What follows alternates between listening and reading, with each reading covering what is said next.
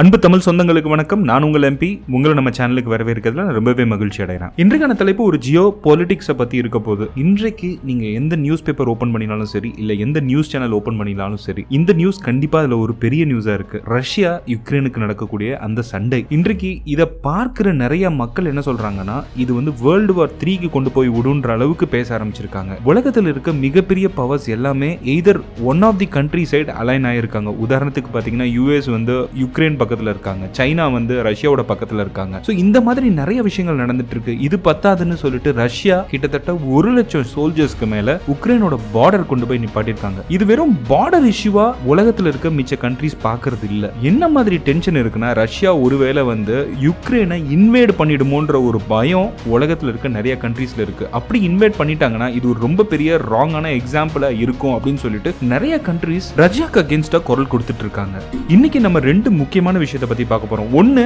ஏன் இந்த பிரச்சனை? ஹிஸ்ட்ரியை கொஞ்சம் அலசி பார்ப்போம். ரெண்டாவது இப்போ கரண்டாங்க என்ன நடந்துட்டு இருக்கு அப்படின்றத பற்றி புரிஞ்சுப்போம். இந்த புதிய எபிசோடுக்கு உங்களை வரவேற்பது உங்கள் எம்பி மற்றும் உங்கள் எம்பிஸ் தமிழ் பாட்காஸ்ட் எப்பவும் சொல்ற மாதிரி இந்த இஷ்யூவை எந்த அளவுக்கு சிம்பிளா எக்ஸ்பிளைன் பண்ண முடியுமோ அந்த அளவுக்கு சிம்பிளாக எக்ஸ்பிளைன் பண்ணிருக்கேன் சரி இப்போ நம்ம ஹிஸ்ட்ரியை கொஞ்சம் புரட்டி பார்ப்போம். ரஷ்யாவுக்கும் யுக்ரைனுக்கும் என்ன மாதிரி ஒரு ரிலேஷன்ஷிப் இருக்கு அப்படின்றத இந்த ஹிஸ்டரியை வச்சு தெரிஞ்சுப்போம். இப்போ நம்ம ஆயிரத்தி தொள்ளாயிரத்தி தொண்ணூத்தி ஒண்ணுக்கு போவோம். ஆயிரத்தி தொள்ளாயிரத்தி தொண்ணூத்தி ஒண்ணுல யுஎஸ்எஸ்ஆர்னு ஒரு கண்ட்ரி இருந்தது. இது நம்ம எல்லாத்துக்குமே தெரியும். அதாவது யூனியன் ஆஃப் சோவியத் சோசியலிஸ்ட் ரிப்பப்ளிக்ன்ற ஒரு பெரிய கண்ட்ரி இருந்தது. அங்க இருந்து பதினைந்து கண்ட்ரி ஸ்பிளிட் ஆகி வெளியில வருது. அதுல பெரிய கண்ட்ரின்னு பாத்தீங்கன்னா ரஷ்யா ஆயிரத்தி தொள்ளாயிரத்தி தொண்ணூத்தி ஒன்று வரை எப்படி இருந்ததுன்னா யுக்ரைன் வந்து இந்த யுஎஸ்எஸ்ஆரோட ஒரு அங்கமா இருந்தது. இப்போ நம்ம கொஞ்சம் பின்னோக்கி போனோம். ஆயிரத்தி தொள்ளாயிரத்தி பதினெட்டில் என்ன நடக்குதுன்னு பார்த்தீங்கன்னா அப்போ தான் யுக்ரைனுக்கு ஃப்ரீடம் கிடைக்குது. அதாவது இண்டிபெண்டன்ஸ் கிடைக்குது. யார்கிட்ட இருந்து அப்படின்னு பார்த்தீங்கன்னா ரஷ்யன் எம்பையர்லேருந்து ஃப்ரீடம் கிடைக்குது. இது கிட்டத்தட்ட ரொம்ப நாள் நீடிக்கல. ஆயிரத்தி தொள்ளாயிரத்தி இருபத்தி ஒன்றில் லெனின் என்ன பண்றாருன்னு பார்த்தீங்கன்னா ரெட் ஆர்மி அப்படின்னு ஒன்று கொண்டு வந்து யுக்ரைனை இன்வைட் பண்ணிட்டு திரும்பவும் அந்த கம்யூனிஸ்ட் கூட்டணிக்குள்ள ஆட் பண்றாரு. அதுதான் அப்போ யூஎஸ்எஸ்ஆர்னு ஃபார்ம் ஆகுது. பதினைந்து கண்ட்ரிஸ் இன்க்ளூடட் புட் டுகெதர் தான் அந்த யூஎஸ்எஸ்ஆர் இதுல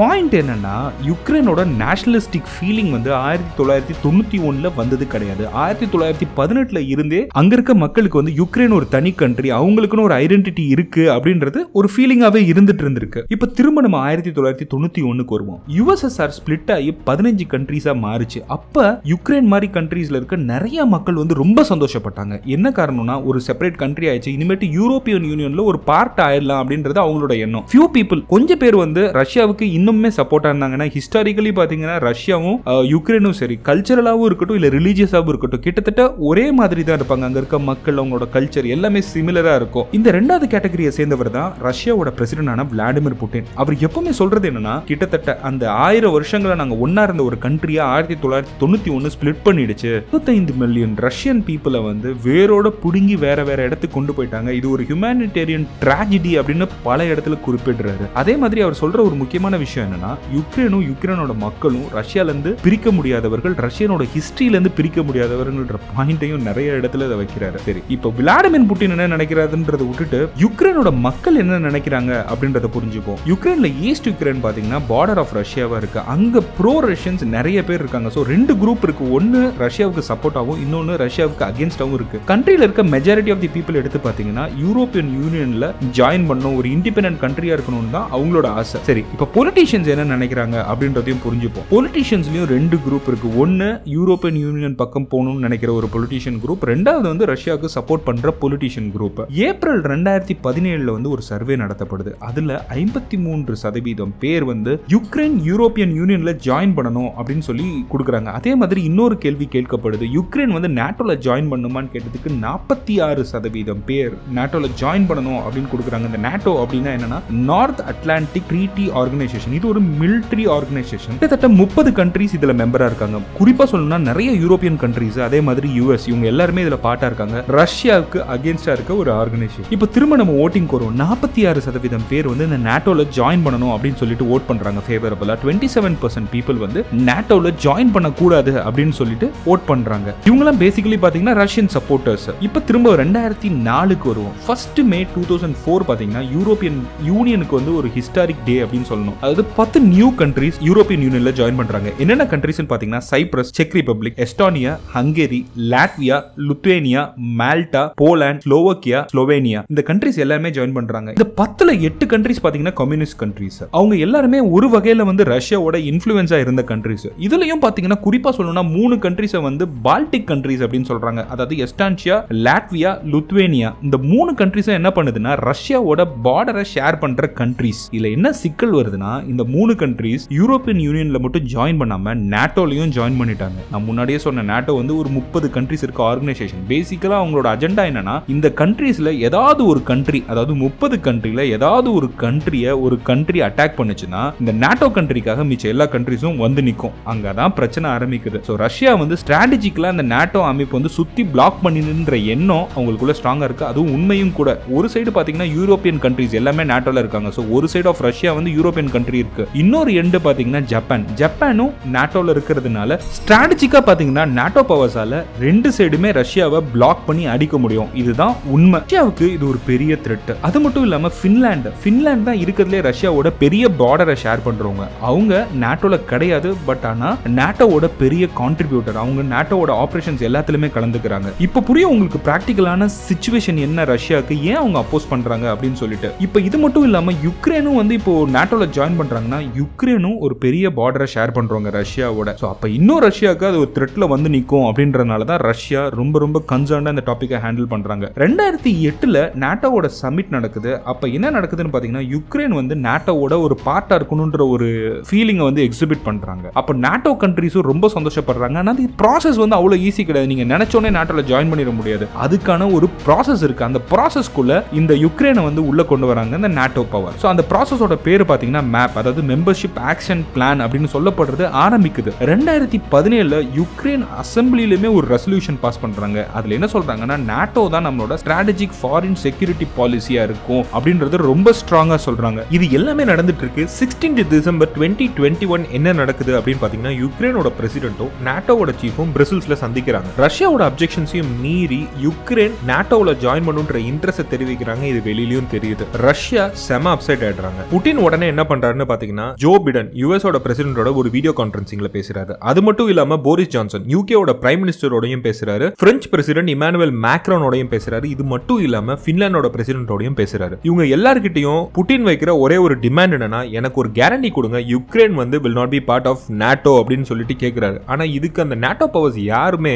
ஒரு சரிவர ஆன்சர் பண்ணலன்னு தான் சொல்லணும். யுக்ரைன் வந்து ஒரு இண்டிபெண்டான கண்ட்ரி அவங்களுக்கு என்ன வேணும்ன்றத அவங்க டிசைட் பண்ணிக்கலாம். அவங்க வந்து நேட்டோல ஜாயின் பண்றதா இருக்கட்டும் இல்ல பண்ணாம இருக்கிறதும் அவங்களோட விருப்பம். இது எங்களோட கையில இல்ல அப்படின்றது ரொம்ப கிளியரா நாட்டோ பவர்ஸ்ல இருக்க எல்லாருமே சொல்லிடுறாங்க. இப்போ ரஷ்யா என்ன பண்ண போறோம் இப்போ புட்டின் என்ன பண்ண போறாரு? இப்படின்றதா முக்கியமான கொஸ்டின் நான் முன்னாடியே சொன்ன மாதிரி பாத்தீங்கன்னா ஈஸ்டர்ன் யுக்ரைன்ல இருக்கவங்க வந்து ஒரு ப்ரோ ரஷ்யன்ஸாவே இருக்காங்க. அவங்க எல்லாருமே வந்து ரஷ்யால ஒரு பார்ட்டா இருக்கணும் அப்படின்றத அவங்களோட ஆசை. ரஷ்யா வந்து இதை கரெக்டா யூட்டிலைஸ் பண்ணிட்டு அங்க இருக்க செப்பரேட்டிஸ்ட் குரூப்புக்கு ஃபண்டிங்கும் பண்ணிட்டு அவங்கள மோட்டிவேட் பண்ணி சப்போர்ட் பண்ணிட்டு கவர்மெண்ட்டுக்கு அகேன்ஸ்டா ஒர்க் பண்றாங்க. ஸோ இதுல என்ன ஆகுதுன்னா ரெண்டு ஏரியா லுஹான்ஸ் டொனஸ்க் நான் கரெக்டா ப்ரொனவுன்ஸ் பண்ணனான்னு தெரியல. அங்க இருக்க ரெண்டு இடத்துல மட்டும் பதினாலாயிரம் மக்கள் வந்து கொல்லப்படுறாங்க இந்த ப்ராக்சி வார்ல ஸோ ரஷ்யா என்ன கிளைம் பண்றாங்கன்னா யுக்ரைன் வந்து ஒரு ஜெனசைடை கிரியேட் பண்றாங்க அப்படின்ற மாதிரி ரஷ்யா வெளி உலகத்துக்கு இதை கொண்டு வருது. யுக்ரைனை த்ரெட்டன் பண்ணியும் பார்த்தாச்சு. செப்பரேட்டிஸ்க்கு சப்போர்ட் பண்ணியும் பார்த்தாச்சு. இவ்வளோ நடந்தும் யுக்ரைனோட இன்ட்ரெஸ்ட் நாட்டோ சைடே இருந்துட்டு இருந்தது. இப்போ ரஷ்யாவுக்கு வேற வழியே இல்லை. இப்போ என்ன பண்றாங்க? இமீடியட்டா ஒரு லட்சம் படைகளை கொண்டு போயிட்டு ரஷ்யாவோட பார்டர்ல நிப்பாட்டுறாங்க. டேங்க் ரெடியா இருக்கு மிசைல்ஸ் ரெடியா இருக்கு. இது ஈஸ்டர்ன் சைட் மட்டும் இல்லாம நார்த் ஈஸ்டர்ன் பார்டர்லயும் கொண்டு போயிட்டு படைகளை கம்ப்ளீட்டா எடுத்து வைக்கிறாங்க. ரஷ்யா இப்போ வாருக்கு ரெடியா இருக்காங்க. கொஸ்டின் என்னன்னா இது வந்து ஒரு த்ரெட்டனிங் இதா? இல்ல இன்வேஷனே நடக்க போதா? அதாவது அந்த கண்ட்ரியை ஆக்குபை பண்ண போறாங்களா? அப்படின்றதான் முதல் கொஸ்டின் சரி இன்வேஷன்லாம் இந்த காலத்துல பண்ண முடியுமா? அப்படின்னு கேட்டீங்கன்னா பண்ண முடியும். ரஷ்யா இதை பண்ணியிருக்காங்க. ரெண்டாயிரத்தி பதினாலுல கிரிமியான்னு சொல்லப்படுற இடம். இது யுக்ரைன்ல ஒரு பார்ட்டா இருக்க ஒரு இடத்த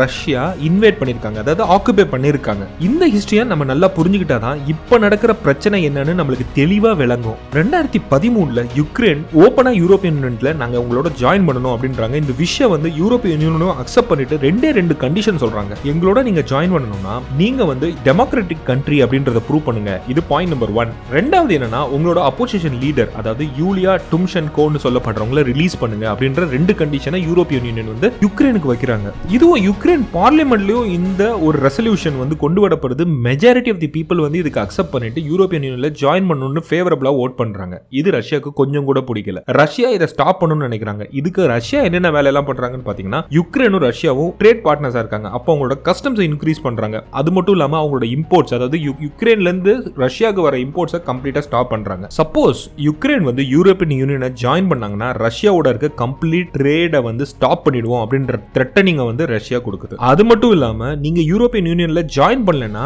ரஷ்யா உங்களுக்கு ரிவார்ட் பண்ணும். பதினைந்து பில்லியன் யூஎஸ்டியை வந்து நான் உங்களுக்கு லோனா தருவேன். அது மட்டும் இல்லாம சீப்பா கேஸ் பிரைசஸ் தருவேன் அப்படின்னு சொல்லிட்டு கிட்டத்தட்ட பாத்தீங்கன்னா ரஷ்யா வந்து யுக்ரைனுக்கு ஒரு பிரைபிங் தான் பண்ணியிருந்தாங்க. இப்போ யுக்ரைனோட பிரசிடென்டா இருக்கவர் யாருன்னு பார்த்தீங்கன்னா விக்டர் யான்கோவிஷ். அவருக்கு புட்டின் கிட்ட இருந்து ரொம்ப பெரிய ப்ரெஷர் அப்போ என்ன பண்றாருன்னு பார்த்தீங்கன்னா இந்த யூரோப்பியன் யூனியனில் சைன் பண்ண இருந்த அந்த ஒரு அக்ரிமெண்ட்டை தற்காலிகமாக அதை ஹோல்ட் பண்றாங்க. காமன் பப்ளிக் இதை கண்டோன்னே பயங்கரமாக ப்ரொடெஸ்ட் பண்ணுறாங்க ரஷ்யா யார்டா? எங்கள் கண்ட்ரிக்குள்ளே வந்துட்டு நாங்க என்ன பண்ணணும்ன்றதை டிட்டர்மைன் பண்றதுக்கு அப்படின்ற ஒரு போராட்டத்தில் இறங்குறாங்க. கிட்டத்தட்ட ஆயிரக்கணக்கான ஸ்டூடெண்ட்ஸ் வந்து இண்டிபெண்டன்ஸ் ஸ்கொயரில் ரஷ்யாவுக்கு அகேன்ஸ்டாகவும் பிரசிடென்ட்டுக்கு அகேன்ஸ்டாகவும் ப்ரொடெஸ்ட் பண்ண ஆரம்பிக்கிறாங்க. இதுக்கு கண்டினியூஷன்ல என்ன நடக்குதுன்னு பார்த்தீங்கன்னா thirtieth November two thousand thirteen வந்து அந்த போராட்டம் ஸ்மூத்தா நடந்துட்டு இருக்க அந்த ஸ்டூடெண்ட்ஸோட போராட்டத்துக்குள்ள ஒரு வயலன்ஸை கொண்டு வராங்க. இந்த வயலன்ஸ் வந்து ஒரு பெரிய பிரச்சனையா ஒரு ப்ரொட்டஸ்டா கண்ட்ரி முழுக்க எழ ஆரம்பிக்குது. பத்தாவது ஜனவரி ரெண்டாயிரத்தி பதினாலில் என்ன நடக்குது பார்த்தீங்கன்னா யுக்ரைனோட பிரசிடென்ட் வந்து ஒரு ஒரு பில் பாஸ் பண்றாரு. ஒரு ரொம்ப மோசமான ஒரு bill freedom for speech freedom for assembly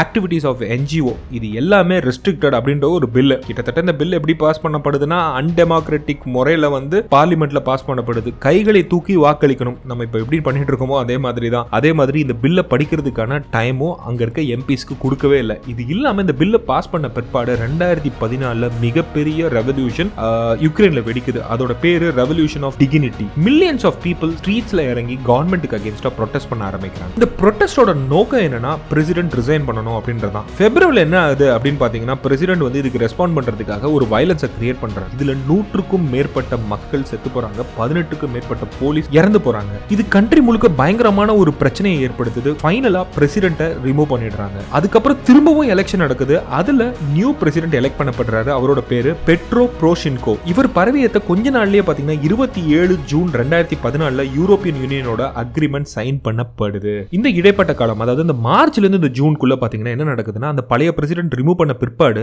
யுக்ரைனை threaten பண்ணணுன்றதுக்காக Russia என்ன பண்ணுதுன்னா மார்ச் ரெண்டாயிரத்தி பதினாலு ஒரு பெரிய ஆர்மியை கிரிமியாக்குள்ள அனுப்புது. கிரிமியா வந்து ஆல்வேஸ் பாத்தீங்கன்னா யுக்ரைனோட ஒரு பார்ட் அதை இன்வைட் பண்றதுக்காக உள்ள அனுப்புறாங்க. கிரிமியா வந்து எப்படின்னா ஒரு அட்டானமஸான ஒரு பாடி இதை மிலிட்டரி அனுப்பிச்சு ரஷ்யா பிடிக்கவும் செஞ்சிடறாங்க. இது யுக்ரைனுக்கு சுத்தமா பிடிக்கல. இது இன்டர்நேஷனல் லாக்கு அகேன்ஸ்ட் ஆனது அப்படின்றத யுக்ரைன் பல இடத்துல வெளிப்படையா சொல்றாங்க. பட் நிறைய கண்ட்ரி கண்ட்ரிஸ் வாய் திறக்கவே இல்லை. ரஷ்யா என்ன சொல்லுதுன்னா இது இன்வேஷன் கிடையாது. நாங்க எங்க மிலிட்டரியை விட்டு பீப்புளோட மைண்ட் செட் என்னவா இருக்கு அப்படின்றத செக் பண்ணி பார்த்தோம். அவங்க யுக்ரைனோட இருக்க விரும்புறாங்களா இல்ல ரஷ்யாவோட இருக்க விரும்புறாங்களான்றத நாங்க புரிஞ்சுக்கணுன்றதுக்காக தான் இதை பண்ணினோம் அப்படின்றத விஷயமா சொல்றாங்க. அபிஷியலான ரிசல்ட்டும் வருது. ஒரு ரெசல்யூஷன் மாதிரி ஒன்று பாஸ் பண்ணிட்டு ஒரு ஓட்டிங் மாதிரி ஒன்று வைக்கிறாங்க. அந்த ஓட்டிங்ல என்ன மாதிரி ரிசல்ட்டா ரஷ்யா பப்ளிஷ் பண்றாங்கன்னா 97% seven percent of the people வந்து ரஷ்யாவோட இருக்கணும் அப்படின்றத விரும்புறாங்க அப்படின்றதையும் சொல்லிட்டு இந்த பர்டிகுலர் ஓட்டிங்ல கிட்டத்தட்ட எண்பத்தி மூணு சதவீத மக்கள் பார்ட்டிசிபேட் பண்ணி பண்ணியிருக்காங்கன்றதாக இதை எந்த இன்டர்நேஷனல் ஏஜென்சிஸும் அக்செப்ட் பண்ணல. யூஎன் வந்து இன்னைக்கு சொல்றது என்னன்னா கிரிமியா வந்து யுக்ரைனோட பார்ட்டா தான் யூஎன் கன்சிடர் பண்றாங்க. ஒரு மாசம் கழிச்சு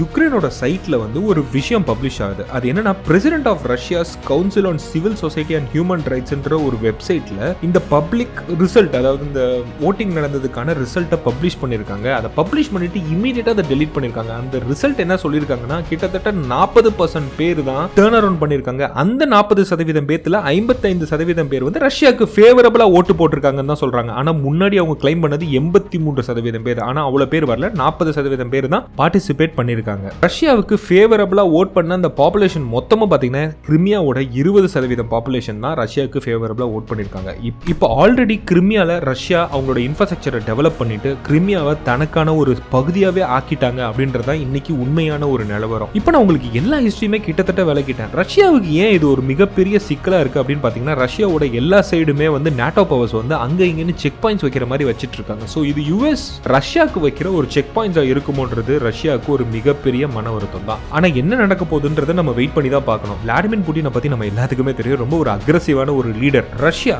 சப்போஸ் யுக்ரைன் மேலே வார் எடுத்தாங்கன்னா அந்த நேட்டோ பவர்ஸ் திரும்ப அடிப்பாங்கன்ற மாதிரி தான் இன்னைக்கு இருக்க சுச்சுவேஷன் சொல்லுது. ஆல்ரெடி யுஎஸ் என்ன பண்ணிட்டு இருக்காங்கன்னு பார்த்தீங்கன்னா அவங்களோட ராணுவ தளவாடங்கள் எல்லாத்தையுமே வந்து யுக்ரைனுக்கு அனுப்பிச்சு வச்சிட்டு இருக்காங்க. ஸோ இது மிகப்பெரிய வேர்ல்டு வாராக வரும்ன்றதுல எந்த சந்தேகமே கிடையாது. ஏன்னா சைனா ஒரு பக்கம் இருக்குது யுஎஸ் ஒரு பக்கம் இருக்குது ரஷ்யா ஒரு பக்கம் இருக்குது மூன்றுமே இன்றைக்கு இந்த உலகத்தோட மிகப்பெரிய கண்ட்ரிஸ் இவங்க மூணு பேரும் மோதிட்டாங்கன்னா இது ஒரு மிகப்பெரிய பிரச்சனையாக இருக்கும் அப்படின்றதுல எந்த சந்தேகமே கிடையாது. ஆனால் இதுக்கான விடை நம்ம கொஞ்சம் வெயிட் பண்ணி தான் பார்க்கணும். ஹோப்ஃபுல்லி இந்த பாட்காஸ்ட் உங்களுக்கு இன்ஃபர்மேட்டிவாக இருக்கும்னு நான் நம்புறேன். அப்படி இன்ஃபர்மேட்டிவாக இருக்குன்னு நீங்களும் ஃபீல் பண்ணீங்கன்னா உங்களோட ஃப்ரெண்ட்ஸ் ஃபேமிலி மெம்பர்ஸ் கலீக் எல்லாரோடையும் இதை ஷேர் பண்ணுங்க. உங்களுக்கு ஏதாவது நிறை குறைகள் இருந்ததுன்னா அதை கண்டிப்பாக எனக்கு எழுதி அனுப்புங்க. எழுதி அனுப்ப வேண்டிய முகவரி the MBS podcast at gmail dot com இப்போ நம்ம இந்தியாவில் இருக்க டாப் மியூசிக் மற்றும் பாட்காஸ்ட் தலங்கள் எல்லாத்துலேயுமே அவைலபிளாக இருக்கும். Under the banner the MBS Tamil podcast கேட்டு என்ஜாய் பண்ணுங்க. இன்னொரு இன்ட்ரெஸ்டிங்கான ஒரு தலைப்போட உங்களை சந்திக்கும் வரை உங்களிடமிருந்து விடைபெறுவது உங்கள் எம்பி வணக்கம் வாழ்த்துக்கள்.